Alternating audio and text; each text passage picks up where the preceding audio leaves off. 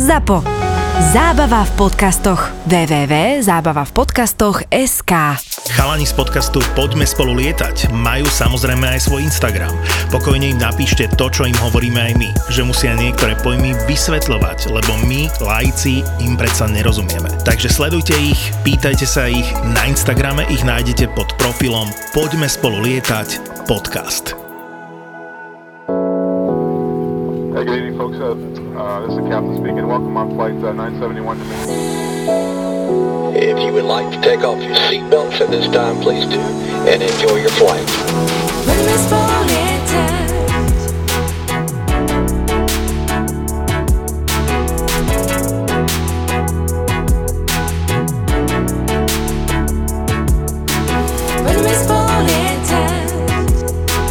Keď sme strieľali a trafil som bombou, som trafil kolík v strede terča. To sú také veci, ktoré ako bežný smrteľník nepochopí a ale to, že by som sa kochal východom slnka v bojovom lietadle, to naozaj nehrozí. To, Lietali sme v noci, lietali sme za všetkých podmienok, mrako, búrkových, takých, onakých, ale je to diametrálne iné, ako je Boeingu. Keď som letel s Boeingom tam niekde cez Atlantík a letel som proti zapadajúcemu slnku a tie farby, dodnes mám tisíce fotiek, ako sa mení farba oblohy a podobne. Tam sa dá hovoriť o nejakom peknom zážitku alebo niečo, ale v tom bojovom lietadle, hlavne v tých vysokovýkonných lietadlách, je vlastne to uspokojenie, tak ako si zvládol som to. Tak svojím spôsobom Boeing je tiež taký akrobat trošku, nie? Boeing, Dá sa s tým no, tiež spraviť niečo. Zakývať krídlami. Zakývať krídlami pri odlete z Áno, dáš náklon väčší ako 45 stupňov a už to reve bang angle, bang angle. ako v bojovom aeropláne nezažiješ. Vidíš, tam toto asi není. Tam sa dá asi aj lepšie ísť medzi tie, medzi tie skaly niekde, že? Ne, nehudí Áno, to to sú týrej, týrej. pekné, ale to sú to náročné. Si musíš uvedomiť, že tá rýchlosť je veľká a keď máš letieť vo výške menšie ako 50 metrov nad zemou a pritom vieš, že pri rýchlosti 1000 km je polomer tvojej zatáčky viac ako 5 km, hm, tak ako to není, že to ohneš na uchu a dostaneš sa za roh alebo za tú zatáčku toho údolia. To rozhodne nie, tam musíš predvídať. A bojové lety to aj nehovorím. Že ako som mal možnosť hovoriť s chlapmi, ktorí lietali v Iraku v prvej vojne v 90. roku, kedy sa nečila celá infraštruktúra Iraku. A hlavne britskí piloti boli s tornádami určení na zničenie protizdušnej obrany a na zničenie letísk. E, A keď 40 britských tornád letí vo výške pod 50 metrov rýchlosťou 1,3 Macha, a má sa trafiť na ten cieľ a, a pritom vidí pred sebou tie lietajúce gule hlavňových zbraní protilietadlových a on letí do tej priehrady olovených gulí, tak je to ako veľmi náročné psychicky. Dnes tu máme veľmi zaujímavého hostia, jedním generál major vo výslužbe pán Jozef Pivarči, úspešný vojenský a dopravný pilot, učiteľ lietania na názvukových lietadlách. Tak poďme spolu lietať. Keď hovoríme o nádzvukových lietadlách, eh, podľa mňa si to určite budeš pamätať, jak, jaký je to pocit, keď prvýkrát prekonáš tú, tú rýchlosť zvuku, že sedíš v tom lietadle, lebo my si to nikto nevieme predstaviť. Ja neviem, že, či to vnímaš nejak, či, či je tam niečo počuť, alebo len vidíš tú rýchlosť na tých prístrojoch a vieš, že idem... Tak ty ideš rýchlejšie ako zvuk, čiže ty to nestihneš počuť, vieš. Asi budete sklamaní všetci aj poslucháči, aj Ja vy, som bol. ty, Polko, čo sa ma na to pýtaš.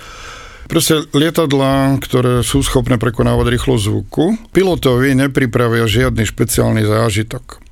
Lietadlo akceleruje plyn- plynule na rýchlosť blízku rýchlosti zvuku a keď teda lietadlo akceleruje do, alebo blízko k tejto hranici rýchlosti zvuku, dôjde k vzniku tzv. rázovej vlny nahusteniu prostredia pred tým lietadlom a aj pred snímačmi celkového a statického tlaku, ktoré potom finálne informujú pilota o rýchlosti letu. A prejaví sa to teda v kabíne pilota iba tým, že rýchlomer výškomer variometer, čo ukazuje vertikálnu rýchlosť stúpania alebo klesania, prestanú ukazovať.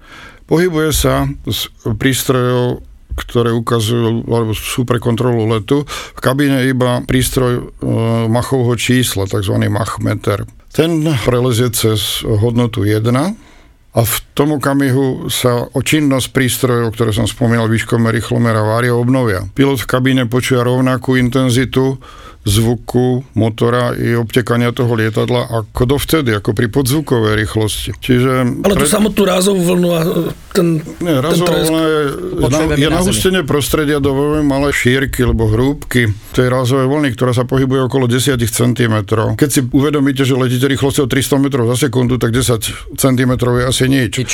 Ale keďže tie vzruchy, ktoré ten aeroplán, to lietadlo vyrába, sú nahustené do takéhoto veľmi úzkeho prostredia, je tam veľký tlak, ktorý dosahuje hodnoty až 180 v starých jednotkách atmosfér na centimetr štvorcový. Toto vlastne spôsobí po prekonaní tohoto alebo po narazení tej rázovej voľny na zemský povrch e, spôsobí náhle uvoľnenie tohoto tlaku a preto to ľudské ucho ako veľmi nedokonalý orgán na množstvo tých rázových vln, ktoré sú tam, zareaguje iba tým, že ho počuje ako výbuch. A keďže ja sedím v tom lietadle, ja nepočujem to, čo sa deje za tým lietadlom. Lebo ja predbieham za ďalšie, ešte aj predbieham zvuk, ale svoj zvuk ktorý vytvára tie vzruchy, čiže moje lietadlo, ja počujem neustále bez zmeny. Čiže vlastne pri tom prekročení tej rýchlosti e, jedi, jediný tvoj vnem ako pilota je, že ti na chvíľu prestanú ukazovať tie prístroje, kým dojde k tomu prelomeniu vlastne tej zvukovej bariéry a potom sa činnosť prístrojov obnoví Presne a tak.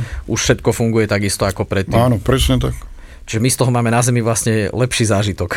No, ani by som nepovedal, lebo Ty možno skončíš v nemocnici, ako to vôbec prežiješ, keď by to bolo blízko, ne? Myslím, keď to ide v dostatočnej výške. Áno, no, lietať rýchlosťou väčšou ako rýchlosť zvuku sa môže až vo výškach nad jena- 11 km, 10 km stúpanie, 11 km v horizonte, 12 km v klesaní. Pretože ten tlak, ktorý som spomenul, tých 180 atmosfér, má ničivé účinky, pokiaľ by ten zdroj toho vzruchu bol nižšie ako je tých 10-11 km nad zemou a nedochádzalo k útlmu toho tlaku v tej rázovej vlne. Že by to dokázalo ublížiť ľuďom, zvieratám. tak dokonca to i smrti, smrtiace účinky má. A mm, má to ničivé účinky, treba na veľké sklenené plochy. Mm, Bolo hromada sťažností za mojej kariéry, že ľudia doslova čakali s hodinkami na ruke a čakali, až lietadlo prekročilo rýchlosť zvuku. Buch- Buchla rana, on si napísal čas a potom šiel na vojenskú správu a predložil účet za opravu baráku, lebo mu praskla stena na dome. A vojaci to museli zaplatiť, pretože to bolo dokázané, že to bol efekt rázovej voľny. Čiže i takéto mm, veci sa dejú a diali a napríklad, keď bola vojna v Afganistane, Ruská, keď Rusi bojovali v 10 rokov v Afganistane, tiež mali tieto problémy s, jednak s tým terénom, ktorý tam je vysoký a ktorý sa bol ľahko brániteľný pozemnými niekoľkými skupinami, alebo mal, málo početnými skupinami, držali v šachu v tej dobe jednu tankovú divíziu. A bolo tam 30 nejakých dušmanov a 300 tankov nemohlo prejsť cez to údolie, pretože oni ručnými zbraniami dokázali udržať túto obrovskú jednotku na mieste. Tak tam e, Rusi poslali MiG-23, ktoré vo výške 50 metrov vleteli do toho kaňonu rýchlosťou 1,3 macha a 30 dušmanov nebolo, lebo ich tá rázová vlna zabila.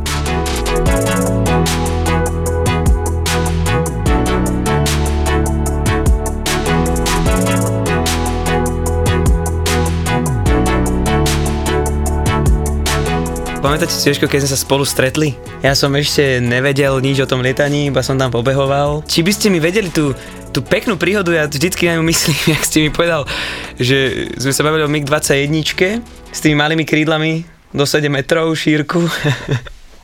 A ste mi povedali, že keď to začnem na nej točiť, tak je vlastne zátačka na tom MIGu je polomer cez celé Slovensko. To, čo som ti ja spomínal, bolo o nadzvukovej rýchlosti, nie o, rých, nie o polomere zatáčky pri rýchlosti 350 alebo 500 km, alebo 600, 700, alebo rýchlostiam podzvukovým do hodnoty 1100 km, kedy to lietadlo malo polomery zatáčok ako si veľmi dobré a vynikajúce letové vlastnosti v porovnaní so západnými lietadlami tejto kategórie, ako boli Starfighter, ako bol v tej dobe už Phantom 4 alebo Mirage 3. Vtedy som ti teda spomenul to, že polomer zatáčky pri rýchlosti dvojnásobnej rýchlosti zvuku, čo je Machovo číslo 2, čo je pravá vzdušná rýchlosť asi 2250 km za hodinu. A pri tejto rýchlosti, pri náklone 60 stupňov, ktorý bol nutný používať v stratosfére, aby sa to lietadlo otočilo nad územím vtedy Slovenska alebo Čiech. Polomer pri tejto rýchlosti je presne 32 km, čiže priemer zatáčky 64 km pri priemernej šírke územia Slovenska 100 kilometrov, preto som asi prehnal, sa ospravedlňujem to, že sa na Slovensku neotočím, ale... Ja už vám verím, je že sa to, otočíte Je to poplatné kde. týmto vlastnostiam pri nadzvukovej rýchlosti a že ten polomer zadačky je naozaj veľký. Keby ste to tak povedali, dneska by sme to chceli približiť to vojenské letectvo. Ako to vlastne začalo u vás v tom, v tom vojenskom leč- letectve, že keď ste teda došiel, vieme, že ste teda lietali v aeroklube v Partizánskom, ale aké to bolo už, keď ste došli do toho vojenského prostredia, ako človek z aeroklubu a už ste priamo išiel do toho... Asi myslíš, že aké je to dostať sa v podstate do tej, do tej stíhačky, jak, Tak. jak to hovoria ľudia, lebo rozdiel to musí byť obrovský, tie preťaženia, tie rýchlosti a tak ďalej. Asi ťa neposadia rovno do stíhačky, alebo Písal sa rok 1970. V tej dobe mm, nebola podmienka vstupu do ozbrojených síl výcvik v aeroklube. Ja som ho síce mal, ale mal som ho len na vetroňoch a s týmito skúsenosťami po maturite som sa prihlásil do náborového strediska, ktoré náborovalo ľudí alebo uchádzačov do vojenskej pilotnej školy.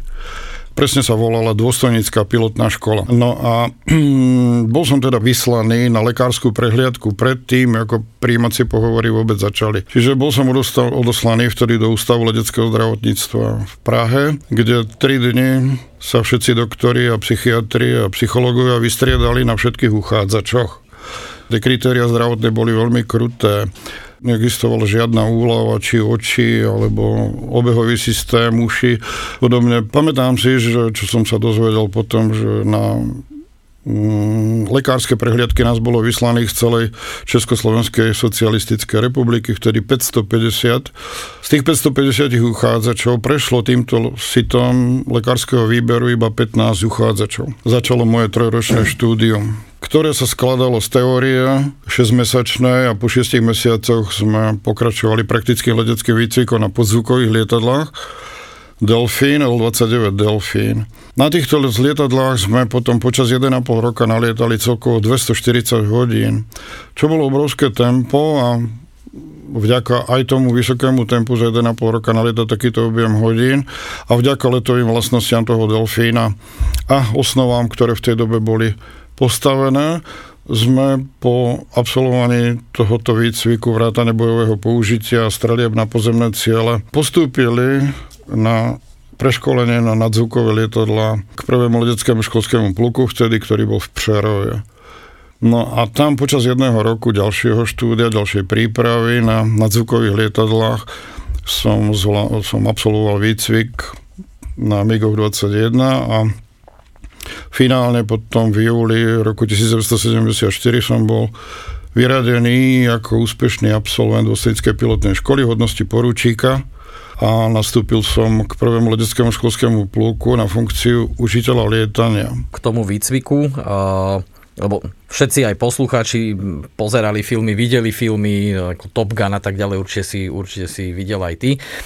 Nacvičujú sa, alebo nacvičovali sa aj vtedy takýmto spôsobom tie vzdušné súboje, lebo dneska si to už moc neviem predstaviť pri dnešnej technike, aby došlo k takému vzdušnému súboju vyslovene úmyselne, kde na vzdialenosť x stoviek kilometrov dokážeš v podstate niekoho dať z, z neba dole ale, ale vtedy tie rakety a tie systémy asi neboli až, až také, čiže aj na toto sa prihliadalo? Samozrejme, i keď v tej dobe, keď som ja už alebo začal s bojovým výcvikom, bol dosah raket a prostriedkov, palebných prostriedkov lietadiel viac ako 10 kilometrov, čiže my už sme tiež v tej dobe dokázali ničiť prostriedky nepriateľského alebo protivníka za hranicou vizuálneho kontaktu. Ale základom výcviku bolo vedenie e, vzdušného boja za viditeľnosti na hranici do teda vizuálneho kontaktu.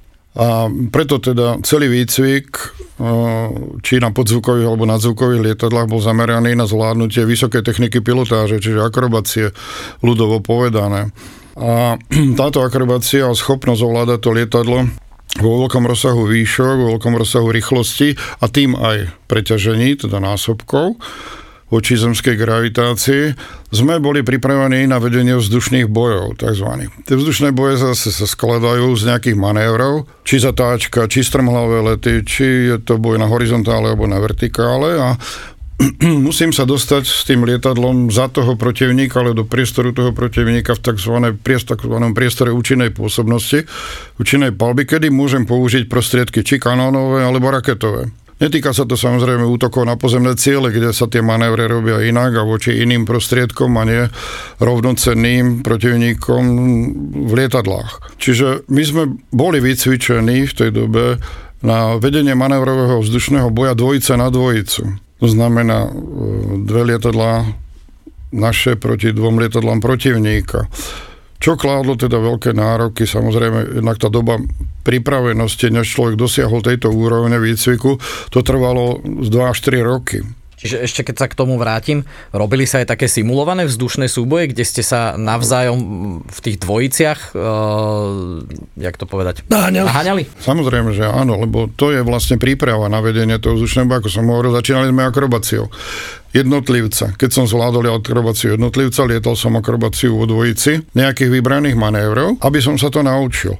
A potom, buď, potom sa učilo vedenie boja jedného proti jednému, a dvojice proti dvojici. Ja keď som sa učil lietať alebo bojovať ako jed, ako sám, samostatný stíhač proti jednotlivému stíhačovi, tak e, veliteľ letky alebo niekto z funkcionárov lietal cieľ a ja ako pilot vo výcviku som lietal okolo neho a za ním a on manévroval a ja som sa snažil dostať ho do zamerovača. Mal som k dispozícii fotogulomet a registračné zariadenie na rakete a keď som pristal po pol hodine naháňania svojho šéfa alebo niekoho blízkeho z kamarádov, sa vybrali prostriedky objektívnej kontroly, teda ten foto, film z fotogulometu a registračná páska z rakety oddelenie, ktoré na to bolo určené, to vyhodnotilo a tam mi presne povedali, trafil si, netrafil si, prežil by si, neprežil by si. A keď sa to lietalo vo dvojici, e, mňa strašne zaujíma, jak prebieha s tým, s tým tvojim parťakom, ktorý s tebou tvorí tú dvojicu, jak prebieha tá komunikácia, alebo boli to nacvičené manévre, že vy ste vedeli, čo jeden ide, lebo ty vlastne reaguješ na toho protivníka, Čiže musela tam byť určitá miera improvizácie a niečo muselo byť naučené. Akým spôsobom ste sa koordinovali, aby ste sa vy nezrazili, alebo aby on ti ho nadhnal tam, kde ty ho potrebuješ, alebo opačne? Čo sa týka tej komunikácie, vždycky tomu predbiehala príprava tzv. briefing po dnešnom, ktorý je síce len hodinu u dopravných pilotov, ale u vojenských pilotov trvala tá príprava, ten briefing,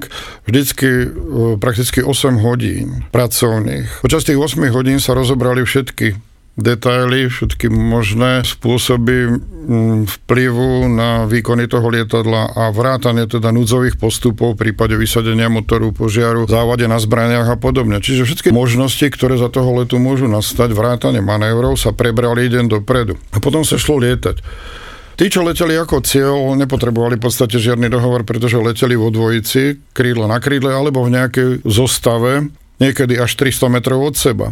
A my, čo sme leteli ako stíhači, ako piloti bojujúci, sme boli vlastne na základe tej prípravy dohovorení, čo budeme robiť, kde sa budem držať, čo, kedy musím do toho rádia povedať. Lebo žiadna otvorená komunikácia pri vedení boja neexistuje. Existuje len varovanie toho vedeného hlavne alebo vedúceho. Keď kto skôr uvidí toho protivníka, tak informuje toho druhého. Máme ho vpravo, vľavo, je pod nami, nad nami. Začína manéver tam, lebo tam.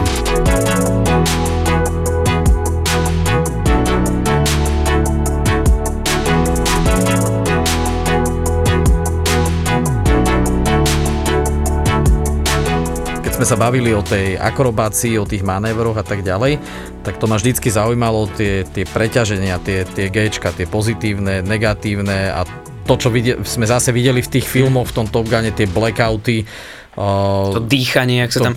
Presne tak. Takéto dýchanie tie, tie obleky, na toto tiež bol asi nejaký výcvik, predpokladám. Toto by ma strašne zaujímalo. Výcvik ani nie, ale prax. Jednoducho, výcvik na to sa nedá dosť dobre, ako si urobiť, lebo centrifúgu u nás sme nemali. Centrifúga bola vo východnom Nemecku, v Polsku a v Rusku, v Sovjetskom zväze teda. My sme takúto možnosť nemali byť trénovaní na centrifúge, kde sa teda umelo vytvára to gravitačné zrýchlenie. Čiže my sme boli podrobení tomu výberu prísnemu a potom sme išli samozrejme lietať. Na lietanie e, už na podzvukových lietadlách na Delfíne sme nosili tzv. antigenohavice, ktoré mali ako tvár, ako pás na dutinu brušnú a na stehna a lítka. Tam boli také vzduchové vankúše, ktoré sa prívodom vzduchu od kompresoru toho lietadla, kde bol jednoduchý padací ventil a v závislosti na preťažení ten ventil otvoril alebo zmenšil dieru prietokovú pre vzduch od kompresoru a tie nohavice sa nafúkovali rôznou rýchlosťou aj rôznym tlakom. No a tento tlak pomáhal vlastne pilotovi zefektívniť brušný lis, efektivitu brušných svalov a stehenných a lítkových svalov. No podstata je v tom, že pri kladnom preťažení sa odkrvuje hlava a prekrvuje sa dolná časť tela. A aby sme my zabránili rýchlemu odkrveniu hlavy, museli sme použiť ten brušný lis a svaly nôh. A že si zatiaľ svaly, zatiaľ si brucho, zatiaľ si nohy, spôsobom, lítka, tak ako sedíš na stoličke, keď sa nadýchneš a stlačíš svoju dutinu brušnú a stlačíš podvedomé stehna. A keďže sú tam tie hlavné cievy a najhrubšie cievy, ktoré e, distribujú tú krv do tých najdôležitejších orgánov a v tomto prípade je to mozog. Čiže aby sme my spomalili odkrvenie mozgu, užívali sme tieto prostriedky. Pri lietaní na nadzvukových lietadlách to bola povinnosť. U podzvukových to nebolo až také dramatické a nemuseli sme mať e, pretlakové nohavice na každý let. Ale u bojových lietadiel typu MiG-21 a vyšších sme boli povinní nosiť tieto obleky alebo tieto nohavice na každý let.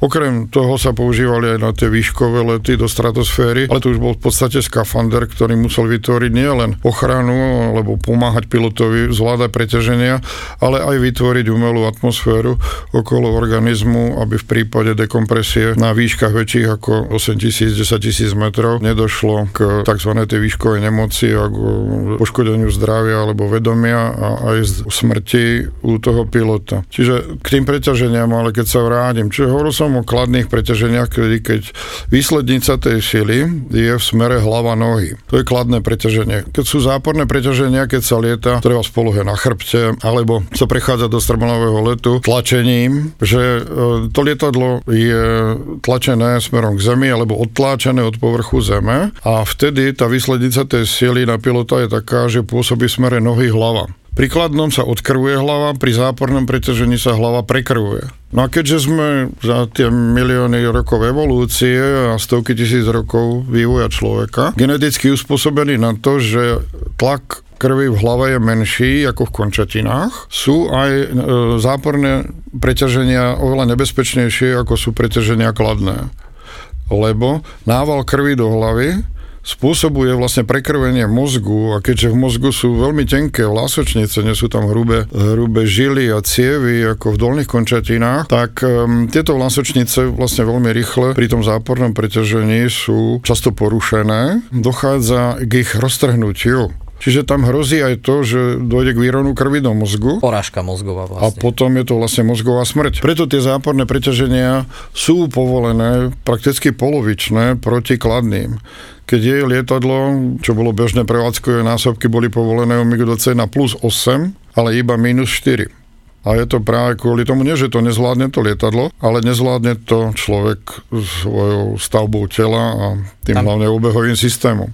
A ďalšie si treba uvedomiť, že e, sa mení aj merná hmotnosť krvi ako každej kvapaliny alebo každého tekutého plynu alebo podobných záležitostí, že pri preťažení 8-násobnom väčšom ako je gravitačné zrýchlenie Zeme 1G, tak pri preťažení 8G liter krvi váži 13,5 kg.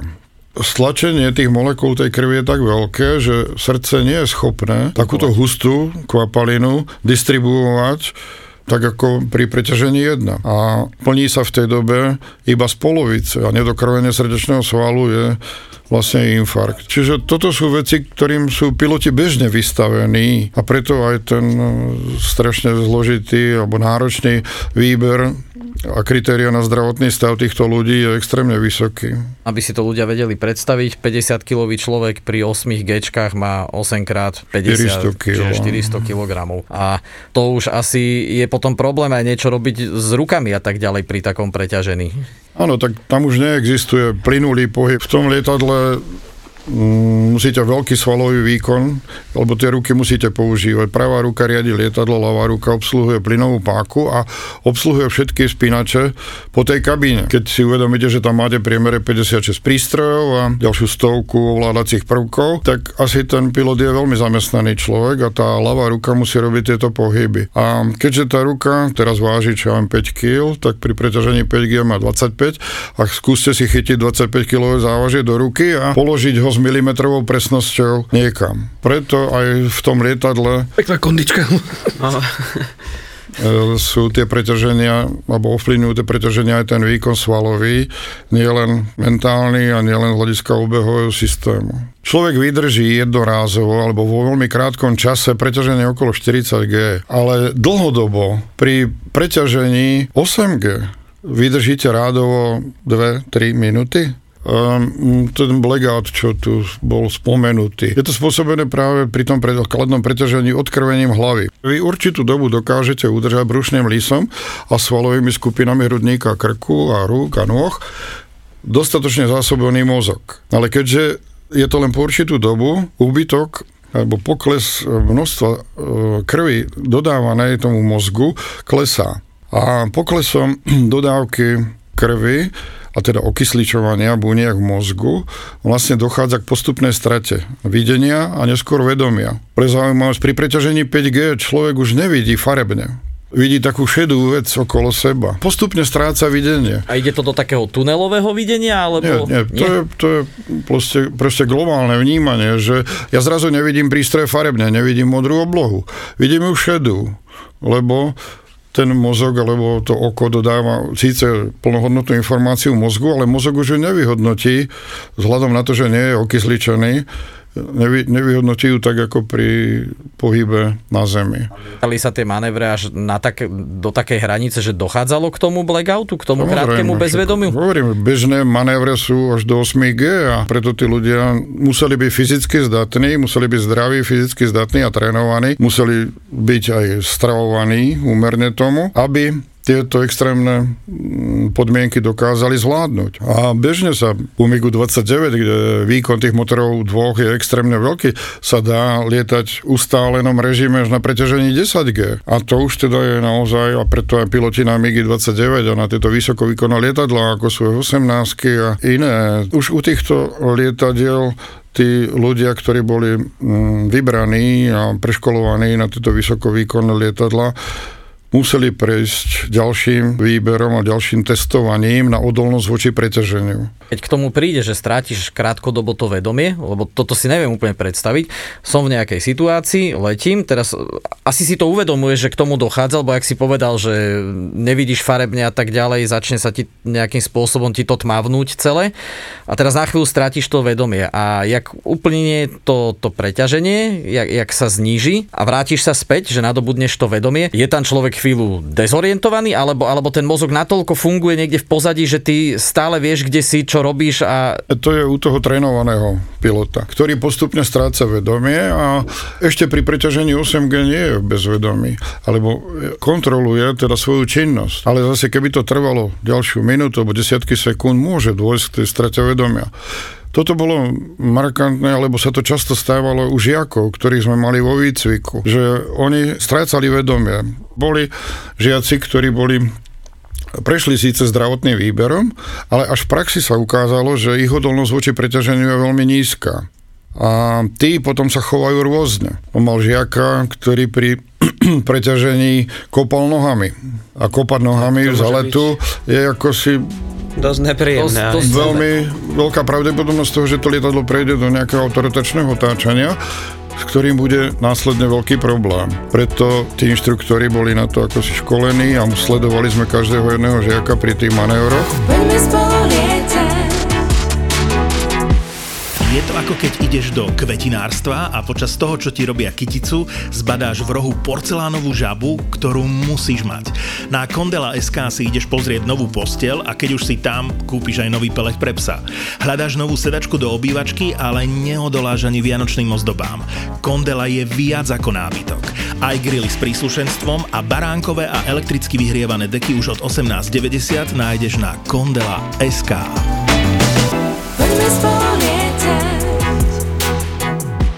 Som mal žiaka, keď ho chcete niečo naučiť, musíte ho nechať ísť na hraničné možnosti lietadla. A keďže najhoršia fáza, alebo najzložitejšia fáza leteckého výcviku je pristátie, tak keď som zachránil takto jedno pristátie a brzdil som s lietadlom, uvoľňoval som dráhu, aby mohli ďalší za mnou pristávať, tak som si hovoril, jak dodrbem, jak vynadám tomu žiakovi, aký budem zlý, a jak som uvoľnil dráhu a to lietadlo zastavilo, ja som sa začal hystericky smiať. Dodnes si to neviem vysvetliť. Nezmohol som sa ani na jednu nadávku, ani na, na zvyšovanie hlasu. Jednoducho som tam sedel a smial som sa. Čo vyviedol ten žiak? Nemusíme ho menovať ani kde to bolo, ale Dovolil som takú veľkú chybu pri pristávaní, že sme mali chybu v smere viac ako 40 stupňov. A si, každý pilot si vie predstaviť, čo to je, dojsť na dráhu s chybou v smere 40 stupňov, bez rýchlosti. Som ho nechal, aby mi zavrel plyn do toho všetkého a potom teda moja reakcia kontranoha, náklon, potlačiť, potiahnuť a mal som na to všetko jednu sekundu. Tak ten obrovský svalový a hlavne psychomotorický výkon bol tak veľký, že moje telo absolútne vypovedalo. A pritom som bol ale plne privedomý a nechápal som sám, prečo sa smejem. Čiže skrátka, tam bola dráha a vy ste sa pozerali tam. Ja že pozeral lietadlo, tam bolo otočené. na dráhu ste sa pozerali cez bočné Áno, áno, cez bočné Ale to, možno, alebo... to by chcelo iné, ako zložitejšie vysvetliť, čo sa tam vtedy stalo. Takže ja som tú chybu dlhodobo nechal rozvinúť a bola to moja chyba. Žiak je má právo, nielen právo, ale žiak je povinný robiť chyby, lebo inak sa lieta nenaučí. A od toho tam je ten inštruktor, aby povedal, tu je tá hranica a dosť a musí zasiahnuť. A keďže som bol mladý a sprostý a myslel som si, že som nesmrteľný a neviem čo všetko a myslel som si, že mu musím dovoliť ísť ešte ďalej, až som zistil, že teda Čiže teoreticky, keby si tam vy nesedeli, tak eh, už je po smrti? Je, bol by sa zabil, áno. No tak a oni by ho nenechali zase, e, pozor, vojenské lietania nie sú ako civilné. Vojenské lietanie je riadené človekom, ktorý sedí na prahu dráhy a sleduje pohyb tých lietadiel. Čiže keby ten, kto by riadil tie pristátia tých lietadiel, videl, čo sa tam deje, tak by zakročil, zakázal by mu pokračovať, alebo by ho usmernil. Ale keďže on vedel, ten, e, čo riadil tie pristátia, že ja tam sedím, no tak na nás kašľal a nechal, nech si ten inštruktor robí, čo chce. Pretože my sme boli protivní, keď nám do toho niekto kecal, lebo ten na tej zemi vedel, že ja mám zmačknuté tlačítko interkomu a hučím do toho žiaka, čo má robiť. Také tie veci, čo sa hovoria, to je pravda, že ty sa môžeš katapultovať len niekoľkokrát za, za život, za kariéru? Je to nejakým spôsobom ohraničené z nejakých zdravotných dôvodov, alebo hovorilo sa, že ti to stlačí chrbticu, neviem okolko, neviem, či je to blbosť. Platničky ti vylezú No. chrbtom. Ja, tak to nie je stanovený žiadny počet katapultáží ako minimálny alebo maximálny. Myslím si, že použitie tohoto záchranného prostriedku núdzového pustenia lietadla pomocou vystreľovacieho sedadla je, čo ja viem, možno jedno promile z letov. Viete, že je veľmi malá pravdepodobnosť toho, že to pilot bude musieť použiť. Tieto sedačky boli vyvinuté hlavne na boj. Keď je lietadlo poškodené natoľko, že je neovládateľné, je rozumnejšie, aby ho pilot opustil, a keďže sa pohybuje na veľkých rýchlostiach, preto boli vyvinuté tieto prostriedky, pretože vy mu- musíte často opustiť to lietadlo aj pri nadzvukovej rýchlosti a pri rýchlostiach väčších, ako je nejakých 300, 400, 500 km za hodinu. Kedy už ten nápor toho vzduchu na toho človeka je deštrukčný. A preto teda to vystreľovacie sedadlo. Čo sa týka toho, čo sa tam deje, keď pilot uvedie do činnosti vystreľovacie sedadlo, tak e, najväčšie preťaženie, ktoré sa pri opustení lietadla dosiahne, je, má hodnotu asi 20 G. Pri preťažení 20 G, ktoré však trvá necelú sekundu, pretože ten kopanec, ten impuls je dôležitý, aby som sa z toho lietadla dostal, zvládne pilot v podstate každý bez akýchkoľvek problémov. Jediné, čo sa od neho očakáva, je sedieť tak aby mal hlavu i chrbát opretý o to operadlo a o ten záhlavník. A potom sú tam ešte pomocné zariadenia, ktoré priťahujú nohy k tej sedačke. Pretože pilot má nohy na pedáloch, čo je dosť ďaleko. Má ich prakticky pod prístrojovou doskou. A keby sa snažil dostať, alebo zabudol tie nohy tam, a pri tom vystrelení by mohol, by došlo k vážnemu poraneniu jeho končatín. Čiže sú tam, na nohách? sú tam popruhy, ktoré pritiahnu tie nohy k sedačke a dostanú tie nohy mimo e, hranu tej prístrojovej dosky. Druhá vec je tam, že sú tam ešte klapky na lakte, lebo človek letí, že široké lakte a podobne, čo síce v lietadle je limitované, ale tiež tie e, lakte môžu byť pod plechami rámu kabíny. Takže sú tam také ďalšie klapky, ktoré stlačia tie lokte k telu a pilot ide teda von s tou sedačkou. Nikdy neuvedomil, ja. že vlastne máš nohy pod, pod prístrojovou. Ani ja, no. Ale to všetko musí- funguje automaticky. Piloti sú cvičení na núdzový, na tú katapultáž, čiže on vie, že má dať nohy, že má dať lakte k sebe, že má dať hlavu a potom stlačiť páky potrebné na uvedenie do činnosti toho vystreľovacieho mechanizmu. Keď ale sa musí počítať s tým, že je zranený, alebo že je tak, lebo onak jeho výkonnosť e, obmedzená alebo limitovaná, tak sú tam tieto pomocné zariadenia, ktoré mu pomôžu to lietadlo opustiť bez toho, že by on tie nohy alebo tie lakte k sebe dal. Potom nastáva ďalší okamih, keď tá sedačka opustí lietadlo a keď je to pri tých hraničných rýchlostiach viac ako 1000 km za hodinu, tak pilot sa dostáva vlastne do polohy ležmo, ležiacej na chrbte a vysúva sa to, to, to brzdiace zariadenie, ktoré tam je. No a vtedy dochádza k ďalšiemu nárastu preťaženia, ale to dosahuje niekedy hodnoty až 40 G podľa rýchlosti. Ale zase je to záležitosť zlomku sekundy, Čiže tu nejaké extra poškodenie či chrbtice alebo inej časti tela nehrozí lebo to preťaženie trvá veľmi krátko. Keď si uvedomíte štart kozmickej lode, tí kozmonauti sú v, tom, v tej kabíne vystavení preťaženiu, dlhodobému preťaženiu, ktoré trvá ale rádovo menej ako 10 minút. Preťaženiu 3,5G. A 3,5G to je vlastne nič. To máte v aute bežne, keď začnete brzdiť, ale to opust- opustenie lietadla je zase iný extrém a Inak to totiž ale nejde. Musí ten e, mechanizmus slúžiaci pre katapultáž byť tak výkonný, aby dostal pilota z tej nulovej výšky do bezpečnej výšky a keď aj nie do výšky, tak musí zabezpečiť časovo dostatočnú dobu na to, aby sa padák, aby sa pilot odpútal od sedačky a aby sa padák otvoril. Ty sa ešte odputávaš od tej sedačky vlastne po tej katapultáži. To sa deje Mne automaticky všetko. Pilot to môže zdvojiť, ale nikto z nás nie je taký rýchly, aby to zvládol skôr ako ten automat. Je nejaká maximálna výška, kedy sa môžem katapultovať? Nie, maximálna výška nie je limitovaná, lebo zase piloti bojových lietadiel majú tzv. padákový kyslík. Mám sedací padák a sedím na padáku a medzi môjim zadkom a padákom je zhruba 3 cm silná taká trubková nádrž, v ktorej je 150 atmosfér kyslíku. Čiže ja keď opúšťam lietadlo, tak môj dých, e, kyslíkový systém sa odpojí od lietadla a automaticky sa uvedie do činnosti ten núdzový kyslíkový systém, na ktorom ja sedím. A tento kyslíkový systém je nielen na dýchanie, ale je aj na vytvorenie umelej atmosféry, pokiaľ som sa katapultoval vo výškach nad 10 kilometrov za vojnového konfliktu, keď dojde k tomu, že by sa musel katapultovať, má tam ten pilot nejakú výbavu, keď pristane v nejakom, na nejakom území nepriateľskom, čiže on potrebuje nie, niečo na prežitie tam. Či tam má nejaké základné veci na prežitie, aby si oheň vedel spraviť, aby si, ja neviem, vodu vedel vyfiltrovať, alebo proste, aby vedel prežiť, kým ho dojdu zachrániť, lebo predpokladám, že vedia o tom, že sa im katapultoval pilot a budú ho hľadať, pokiaľ to bude možné a on potrebuje ne, nejakým spôsobom získať čas, ale musí sa vedieť aj brániť. Bežne sú piloti v mierovej dobe vybavené takou núdzovou dávkou, ktorá je tiež v tom padáku. Táto núdzová dávka obsahuje mm, v podstate potraviny potrebné na zhruba 24 hodín. Aj vodu?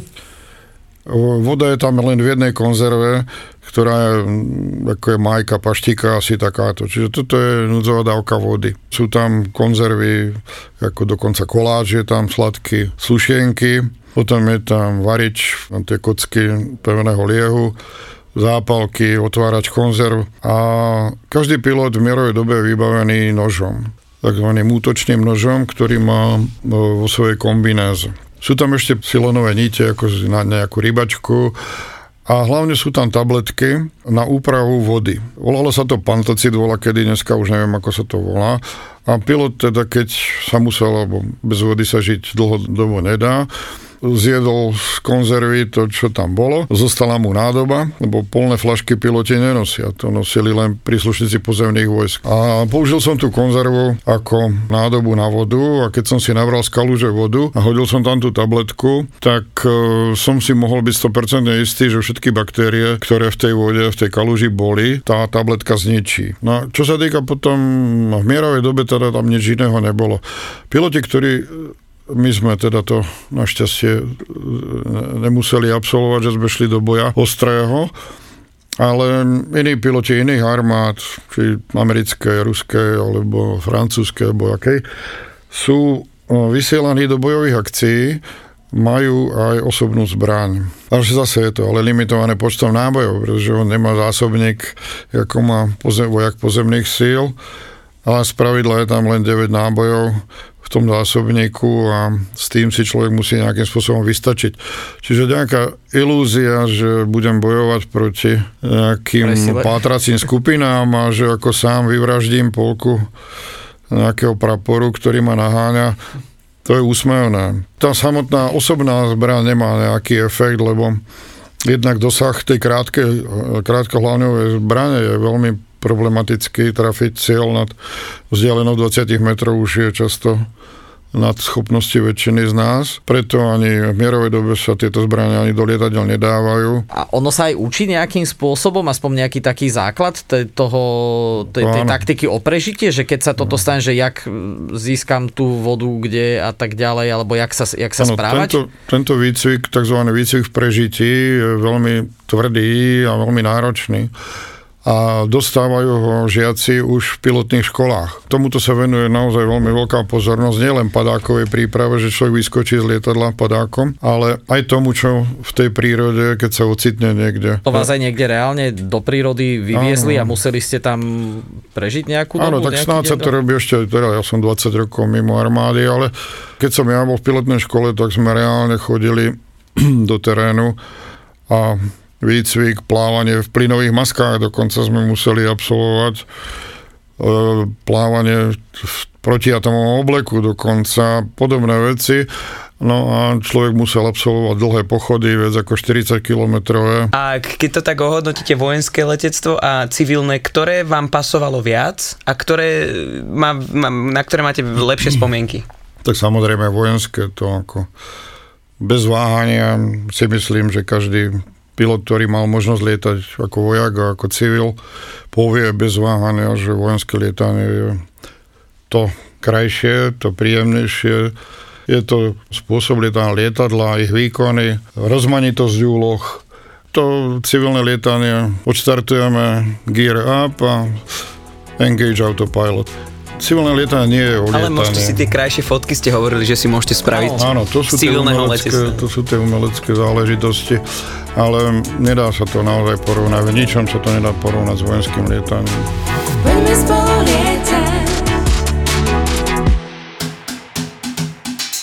To, čo vám servírujeme, nie je žiadne nebičko v papulke, ale peklo v papuli